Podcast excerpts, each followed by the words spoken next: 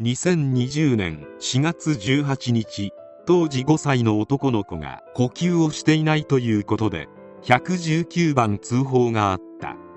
すぐに搬送されたが病院で男の子が息を引き取ったことを確認。子供は異常なほどに痩せ細っており亡くなった原因もそれであった。そもそも119番通報をしてきたのは男の子の母親碇理恵39歳ではなくママ友の赤堀恵美子48歳だった。子供の異変に気づいた碇はなぜか病院に電話するのではなく赤堀に相談の電話を入れており駆けつけた赤堀が119番通報をしていた。あまりに意味不明な状況紐解いていくと全ての元凶は赤堀恵美子にあることが分かった。福岡県篠栗町で起きたこの事件。福岡県警が保護責任者遺棄致死容疑で実母の碇理恵そしてママ友の赤堀恵美子を逮捕した。2人は2019年8月頃から共謀して男の子の食事を減らすなど低栄養状態にして結果命を奪った。取り調べにより赤堀が碇を精神的に支配し多額の金銭を巻き上げていたことが分かったのだ。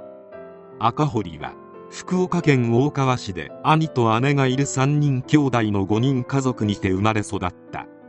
赤堀一家は近隣住民の間では相当に評判が悪く近所で知らない人はいないというほど有名な家族だった。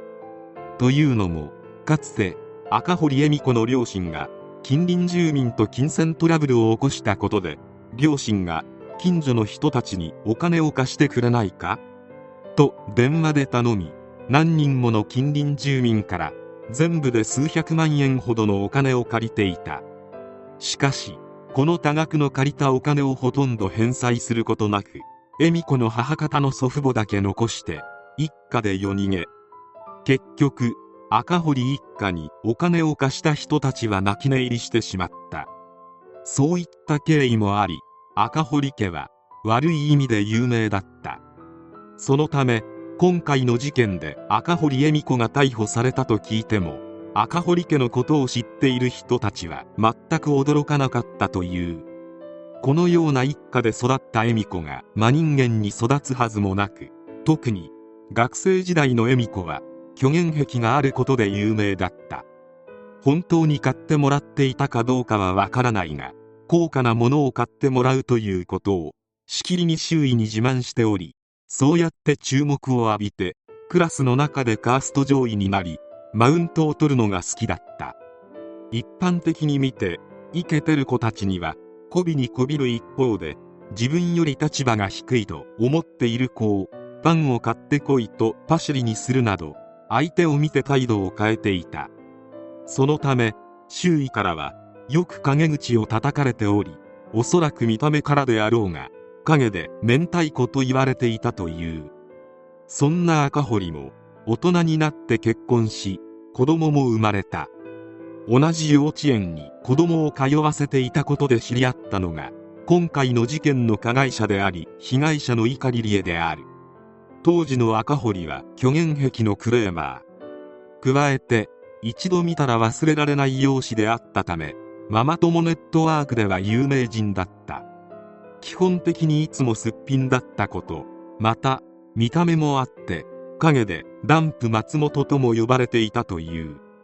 虚言癖というのは具体的には本名は赤堀恵美子であるにもかかわらず自分のことを赤堀優奈ですと周囲に名乗る。また年齢も34歳ですと実際よりも10歳もサバを読んでいた。名前はともかく年齢はごまかせなかったようで周囲にはあいつ絶対年齢偽ってるだろとほとんどバレバレであった。逮捕後に実年齢を見た時もやっぱりねと誰も驚かなかった。そのくせ学校の雑務をする時は私の方が年上なんだからあんたがやりなさいと他のママ友に押し付けるなど34歳という設定を忘れてしまうこともあったという。赤堀は当然のようにモンペでもあり赤堀の子供が先生に注意されることがあったりすると後日赤堀はうちの子の何が悪いんだと学校に怒鳴り込むなどと典型的なモンペムーブをしょっちゅう行っていた。態度も悪く言葉遣いも汚いため周囲の人間は極力赤堀とは関わりたがらなかった。そんな赤堀と碇は2016年にママ友として出会った。赤堀の評判は戦術した通りだったため碇理恵も最初は赤堀と関わろうとはしなかった。碇理恵は根が優しくていい人だが自己主張をあまりせず周囲に流されやすい性格だった。そこに赤堀はつけ込んでいき碇理恵にママ友らがあなたの悪口を言っている。私は味方だなどと赤堀が碇を疑心暗鬼にさせ言葉巧みに洗脳し周囲から孤立させていった。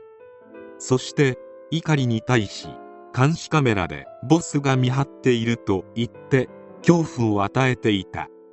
赤堀は別のママ友の一人をまるで暴力団に近い人物であるかのように説明。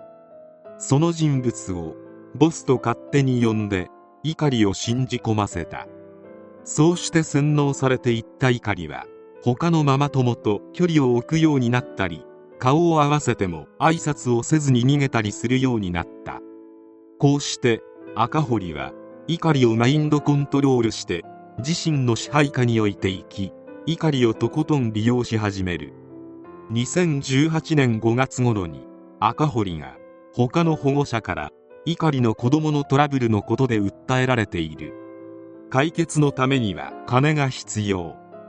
暴力団とつながりのあるボスがトラブルを解決するなどと架空のトラブルをでっち上げ約50万円を怒りから詐取その次は怒りの夫が浮気をしていると嘘をつき浮気相手のキャバ嬢が妊娠した。キャバ嬢のバックにいる暴力団と交渉しているので慰謝料が必要。お前の夫の浮気調査費用をボスが立て替えている。夫との離婚裁判で書面代が必要。などとありもしない話を次々に怒りに信じ込ませ金を次から次に引き出しついには2019年5月に離婚に追い込んだ。そしてこの離婚についても裁判で離婚の慰謝料を多く取るために生活が困窮していると見られた方が有利だと怒りに吹き込み2019年8月頃から子供に対する食事制限を指示。この結果子供は痩せ細っていき体重は同年齢の平均の半分ほどになってしまった。そして最終的に子供は命を落としてしまったのだった。子供が息をしていない状態に気づいてもまず赤堀に電話したのは赤堀が怒りを精神的に支配していたからであった。赤堀が怒りから借金させてまで巻き上げた金額は合計で1370万円にも上る。その金はパチンコなどのギャンブル家具や洋服などの購入に使われていた。私利私欲のために人の心を支配し人の子供の命まで間接的に奪うなどどこまでも救いようのない人間であった。2022年6月6日から福岡地裁で始まった初公判では碇理恵は起訴事実を認めた。検察側は子供を守るという行動を放棄した責任は重いとして懲役10年を求刑。一方弁護側は共犯として起訴された赤堀恵美子にマインドコントロールをされていたなどとして執行猶予付きの判決を求めていた。結果は懲役5年の判決。裁判長は碇に対し罪を償って社会に戻った後子供たちの成長に寄り添える日が来ることを願っています。その日を目標にこれからの日を強く生きてほしいですと述べ裁判長からのこの言葉に碇はありがとうございましたと一礼し法廷を後にした。赤堀の裁判はまだ開始のめどが立っていない。赤堀は確かに怒りリエをマインドコントロールして意のままに操ったが直接手は下していないと言えば下していないのだ。おそらく赤堀の弁護側は無罪を主張してくる。司法が赤堀にどれだけ厳罰を与えることができるかが今後同じような被害者を出さない抑止力になる。要注目である。